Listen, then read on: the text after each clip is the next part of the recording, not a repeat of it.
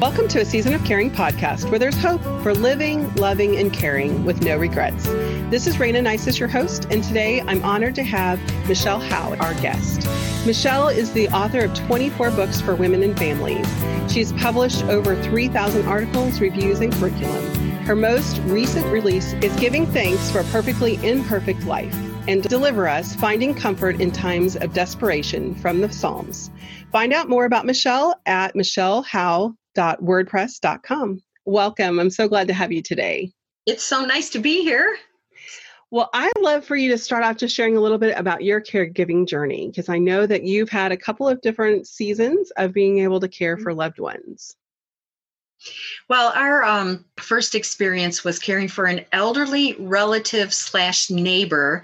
He was a single guy. His name was Bill. He never got married, didn't have any siblings, never didn't have any children. He was like a, a farmer and a hunter, a, a fisherman, and he was very self sufficient. But he took our four kids under his wing, and he was kind of like the third grandpa in our life. So he was very, very healthy until he turned 70, and then all of a sudden he had colon cancer he had to have uh, open heart surgery. He had Parkinson's. He had diabetes. He had another cancer. So within a five year span between 70 and 75, he was in and out of the hospital so much. And then he would go to maybe a rehab center for a few weeks and then he'd come home. Well, we really were the only ones available to take care of him he had a dog at the time. We took care of his property. You know, I, I grocery shop for him, got his medicines, took him to doctor's appointments, whatever. And we were really overwhelmed. And, and mainly, I would say I was overwhelmed because we had four teenagers at the time. So we loved Bill and we loved to serve him. And my husband was over there a lot, almost daily, caring for him and taking care of him. But then my husband is a teacher and a coach, and he'd work long hours. So then it kind of fell on me. And I remember feeling overwhelmed by the amount of care that Bill needed during those seasons off and on and feeling like I don't know if I have it in me to do it, given all my other responsibilities. Well, he died at 75 after a very small minor operation. It was really a surprise to us. And in the months that followed, my husband and I really talked about what we did right and what we did wrong in caring for Bill. And it's a good thing we had those conversations because a few months later, my father in law was diagnosed with esophageal cancer. And within five months, he died. So we had five months between diagnosis and when he passed away, and we had to care for him. And we learned so much the first time around that we were able to offer so much more care, so much more effectively without it burning us out because we enlisted the help of agencies and of family and friends. We made sure that everything that we had done, I would say wrong the first time, we did it differently the second time. So my book is all about, you know, you may not do it right the first time because practice, you know, makes perfect or kind mm-hmm. of perfect. It, it takes experience. But boy, the Lord revealed to us a better way to do it. And you know, our heart motives were in the right place, but we just were naive and we didn't have the experience. So that kind of just sums up my my caregiving experience. Well, I love that you were able to look at it in that way because I think it is so important, number one, to give ourselves the grace to say, we're doing the best we can. Mm-hmm. Because it is such a hard season, there is so much going on, and oftentimes it comes suddenly. And mm-hmm. so we don't know how to clear off room in our life to be able to add this in. But at the same time, saying, okay, we didn't do it all perfectly, but we we had good intentions and we did the best that we could at that time. And then of course learning, because I believe we're just kind of in caregiving our whole lives to be honest with you. We're either we might be in a season we're just coming out of it that we have a little bit of downtime but there are always people in our lives that are going to need help and especially as we age and our loved ones age. So i love that being able to just take that in and say what did we do well and what would we do different next mm-hmm. time? Well and you make a good point because i think we all have to realize that we are always in a season of caregiving you know, when we're young, it might be our children, and then it becomes maybe our parents, and then maybe it's our grandchildren. And then when we're all older, you're sharing those burdens of caregiving with your peers because you're all needing to support one another. And those illnesses and hard challenges, surgeries, loss of being able to be in your own home, it just becomes more and more frequent. So you're right, mm-hmm. we're always in a season of caregiving I think if we have the eyes and the heart to see it, yeah, definitely. And those of us that find ourselves in a caregiving season are usually the ones that have the eyes and the heart because there are others around that just don't seem to see it and right. don't realize the need and how much the need is there. And it seems like it's okay. God just created some of us to be able to see it more than others, I guess. Yes, yes. So as you were writing your book, how did your own perspective possibly change about towards the elderly? Well, you know, I think it was really helpful for me first to go through that caregiving five year period with our, our neighbor Bill. That that helped a lot. I mean, that was in the trenches type experience. And then with our father in law, it was so much easier. It was so much more delightful, if I can even use that word. We mm-hmm. really learned how to enjoy and relish our conversations with him and our mm-hmm. time with him because we were not exhausted day and night, right? But I interviewed a lot of men and women after the fact. And I think one of the eye opening aspects to caregiving that I noticed was what is more common than not is that you'll have one child maybe out of the family who steps up and does the caregiving. And then the other siblings don't see a need or don't want to and there's a lot of potential strife between brothers and sisters and other extended family members because let's say you and I doing most of the work and maybe we have siblings or cousins or whatever and they do nothing and you have to really work hard at not being resentful or having expectations of people who either will not help or don't follow through when they say they will help. I mean, there's a lot of heightened emotions during this time. And I remember really having to work through that when people would say they would be there and then they wouldn't. And then our elderly loved one was left alone and it was unsafe. So, I mean, I thought that really surprised me how common that aspect was. Relationships are always difficult and so I often say caregiving just magnifies everything. It magnifies our, our loved one's personality. If they were sweet and kind, they're often even sweeter and kinder. If they were ornery and not necessarily kind, they're often magnified in that as well. And those relationships, the strengths and the weaknesses in those relationships, I think just become really magnified. Thank and you. so it does take a lot of intentional work to keep the family intact, to mm-hmm. keep the relationship good or create a good relationship if you don't have one. Right. It really does. It does. And you know what helped us is to have supportive friends and to find friends who maybe were a little older than we were, who had already walked down this road. And then they were honest enough to share what they did right and what they did wrong so that we didn't have to make the same mistakes. And I liken that into every area of life. But if you can have a few friends that you trust and admire and you ask them honestly, hey, what would you have done? What did you do? How can we avoid your pitfalls and your mistakes? And if they share with you, boy, there is so much to be learned from people who are just a few years ahead of you in life. That's amazing and such a great point. And I hope that's part of what our listeners gain from this podcast is the opportunity to hear what other people have done, how it's gone for them, what it, would they do differently, you know, just all of those lessons because we are all in this life together and we might as well learn from each other instead of having everything learned through the hard knocks of life. Yep. That's a great point. Ask. People are willing to share. I think all of us want to be able to spare someone else from going through the difficult things that can be a part of caregiving as much as possible because there are yep. hard things that we can't avoid. So we might as well avoid the ones we can. Right. I agree with you 100%. That's great. So, what specific negative habits do you hope people will cut out of their lives after they read through caring for our aging parents? Well, you know, I, I think there's two things, and one is unrealistic expectations. Mm. And you commented on it already. You know, not everyone has a good, healthy relationship with their elderly loved one. They may not.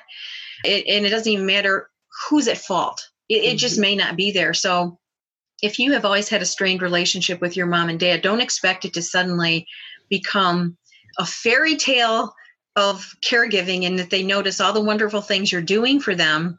Mm. If their personality has never been that before, don't start expecting it now.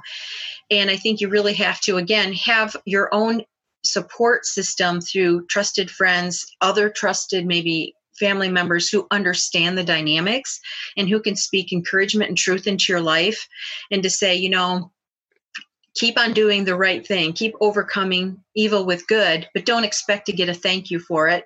Don't expect to get a pat on the back because you may never get it. Do it as unto the Lord.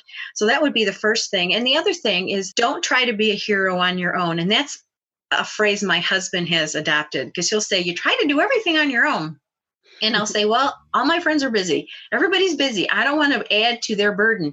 And he said, Any one of your friends would be willing to help you because you'd be willing to help them. And I think mm-hmm. that is the one of the biggest, best lessons we learned the first time around. My husband and I tried to do everything we could for Bill. We didn't invite anyone into our circle to help because it wasn't easy for anybody. So when the second time around, we realized, man, we were making calls, we had family meetings, we were enlisting agencies. I mean, we understood the value of support. So that's one thing. Don't try to do it alone. Because as you said earlier, sometimes caregiving can go th- from maybe a couple hours twice a week to full time. And all of a sudden, you're in this situation that you are incapable of handling on your own. So it's wise and prudent to set up and to do your homework ahead of time before you need it and find out what your county offers for the elderly so that you don't have to clean maybe all the time. Maybe, or Meals on Wheels comes in every day at four o'clock. You don't have to have a dinner for your elderly person. And that way it frees you up to give them emotional, mental support in another way that they might treasure more. That's beautiful. I love that because expectations they are tricky. They're always tricky. And being able to realize this is an expectation this isn't a foregone conclusion can yes. really help to free yourself up. What am i expecting? Is it realistic? Is it not realistic? And just being more aware of those expectations sure. in relationships in everything of yourself. So many times as caregivers we have really high expectations of ourselves yeah that are often unrealistic Yes, yes. You know, and I think too, sometimes when I've interviewed men and women, they've realized and admitted after their parents have passed away that they saw major flaws in their parents' personalities or mm-hmm. the ways that they approach life, and they were hoping that they could help them correct those things before they died. Mm-hmm. And they didn't because, frankly, those particular parents didn't want to change. Mm-hmm. They didn't see anything wrong with the way they were living or that it was unhealthy or unhelpful. And then my friends had to grieve that, that they weren't able to help their parents through but really it's each person it's it's my decision to want to change it's your decision to want to do the hard work of change and as much as we care and serve and pray for other people we can't make somebody make good choices. We can't. And I think there's a freedom in letting go of that expectation as well. Mm-hmm. For sure in all relationships i mean it, it kind of reminded me of oftentimes young people marry somebody thinking they're going to change them right and the yeah. same thing is true you know throughout life we want to change people but the truth is it's not coming from us we're not the ones who can bring the change all we can do is bring the love and right. be able to support them as they're if they are wanting to change be able to yes. help them see how they can do that. And then just bringing in the team. I think that's so important. We say that over and over again on this podcast. Don't do it alone. There's no reason to do it alone. There are resources, there are people out there to help and support. So invite them. And that's kind of the term that I always use is throw out the invitation. Invite that friend to help, invite them, give them opportunities. Not everybody's going to step into that opportunity and be willing to support and help, but there are plenty out there that will when you ask. Right. right. That's so wise. Thank you. When you look at your caregiving experience, you know there'll be another one coming. So, mm-hmm. what might you need to do differently from the last one? You know, that is a great question. And I think the thing that I would probably do differently is I would spend more time, I think, in self care. I think I would, I tend to be somebody who goes 100 miles an hour until I am exhausted. Mm. And I think that I would temper immediately my commitment. I would talk to the other people that could help me right away because I am getting older too. And my energy mm. level that I had 15 years ago is not what it is today. So I would be, think I'd be more realistic about my own limitations and hopefully accept them gracefully that I'm aging as well. So I would be more likely and hopefully would remember this conversation that I would say, okay, I reasonably can do this, this, and this. And that's where I'm going to put the boundary on it. We'll have to find other people or other organizations to step in and do the rest. And I already am kind of thinking along those lines because my parents are 82 now and they're healthy, but there's going to be a day when they're going to need more help. Mm-hmm. And it is wise to look to the future, not worry about the future, exactly. but realize, okay, I'm going to be in that situation again. What do I want to avoid from the time before? And what can I do better this next time around? I think the doing, uh, as people, we are always focused on the doing. There's so much to do. We're doing and doing and doing. We forget about the being. Yes. And the being is what feeds the relationship. And so yes. being able to find that balance of I can do these things, but I also need to be here to develop this relationship, support, and like you said, emotional, spiritual, physical needs. All of those things need to be done. So it's wise to be looking at what makes sense Mm-hmm. And I have a, a, story in the book about one woman who had parents that she was caring for, and she met all their physical needs. I mean, she'd go over every night after work, and she was a single mom, so she didn't have a supportive spouse to help her either. But she would do all these things to care for her parents, make sure they their house was clean, that they had groceries. She would take them to the doctor's appointments. But the parents didn't feel that was enough. They wanted her to be their social event mm-hmm. coordinator too. They wanted to go to movies with her and out to dinner with her and to the theater. But she was wise enough to say, I can only do this, this, and this. You're going to have to find another way or another person to help. You had to choose. And it was a hard conversation, but she did it. I mean, because she knew herself well enough that she was going to start resenting her parents and already was starting to resent them because yes they they had a good relationship but i don't think her elderly parents were remembering rightly how busy they were in their own 50s you know mm-hmm. it's easy to forget how hectic and how hard people work when they're younger just keeping their family going financially keeping everything above and i'm just like oh that was such a good lesson because she realized she couldn't do everything and so she talked to them about it and, and they may not have liked it right away but they realized the truth in it mm-hmm. And i think that's true the communication is what's so important is mm-hmm. being self-aware enough to know where your limits are and what you can do what you can't do and then being able to have the conversation and possibly help problem solve what if we ask or don't you remember your friend such and such maybe they would like to go to the movie you know instigate yes. some of that bringing other people in because i think right. our parents are focused on us because we're family and they've taken care of us and we're the most important thing in their world.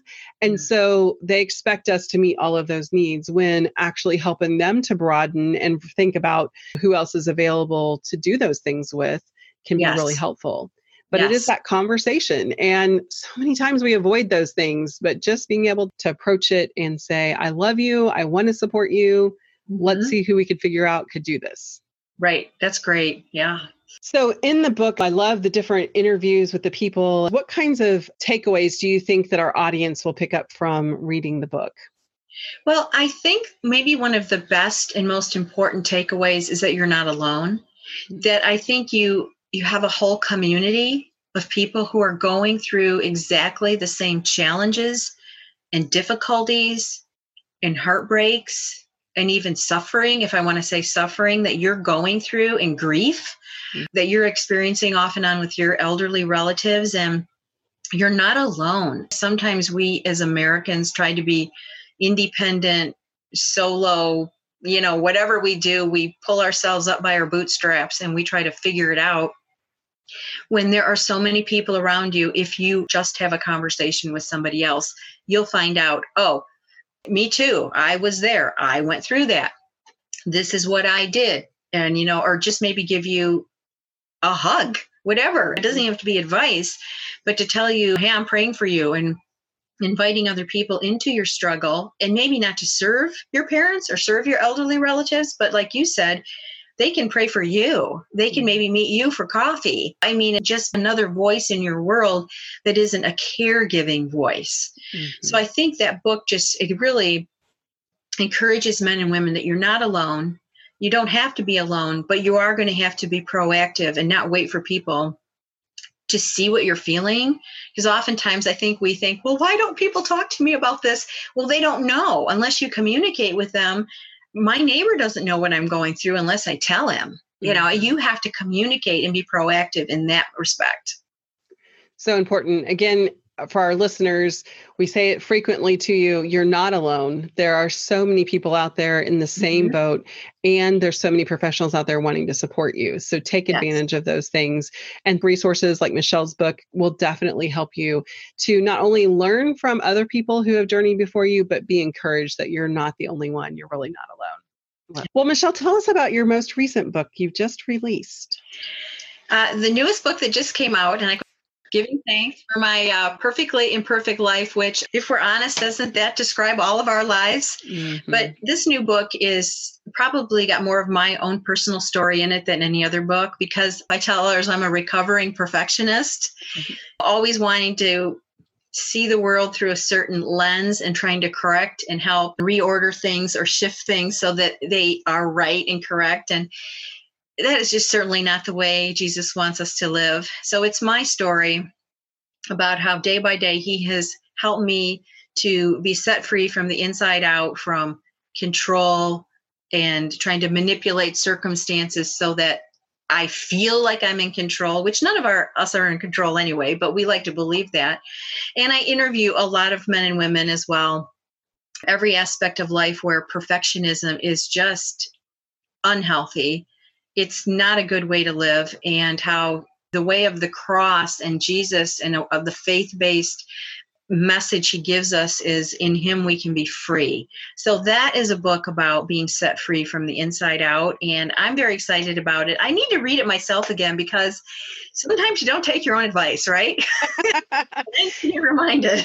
So some lessons are just harder to learn. We seem oh, to be are. forgetful people, don't we? Yeah. Yeah. so, yeah. well, it sounds like I would imagine most of our listeners could relate to that as well, because I think many of us that are caregivers are wanting to do things perfectly.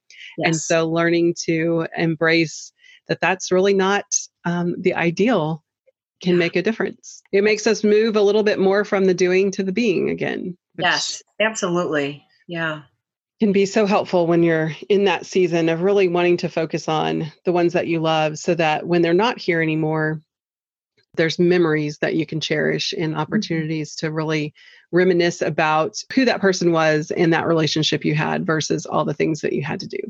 Yes, absolutely. Well, Michele, thank you so much for joining me today. And I've just really enjoyed our conversation. Listeners, remember that you can find out more about Michele and all of her different books at michellehowe.wordpress.com. You'll definitely want to check those out, and I will share a link in our show notes. So, thanks again for joining us, listeners. And just a reminder a Season of Caring podcast is created for the encouragement of family caregivers. If you have medical, financial, and legal questions, please consult your local professional and take part in your Season of Caring.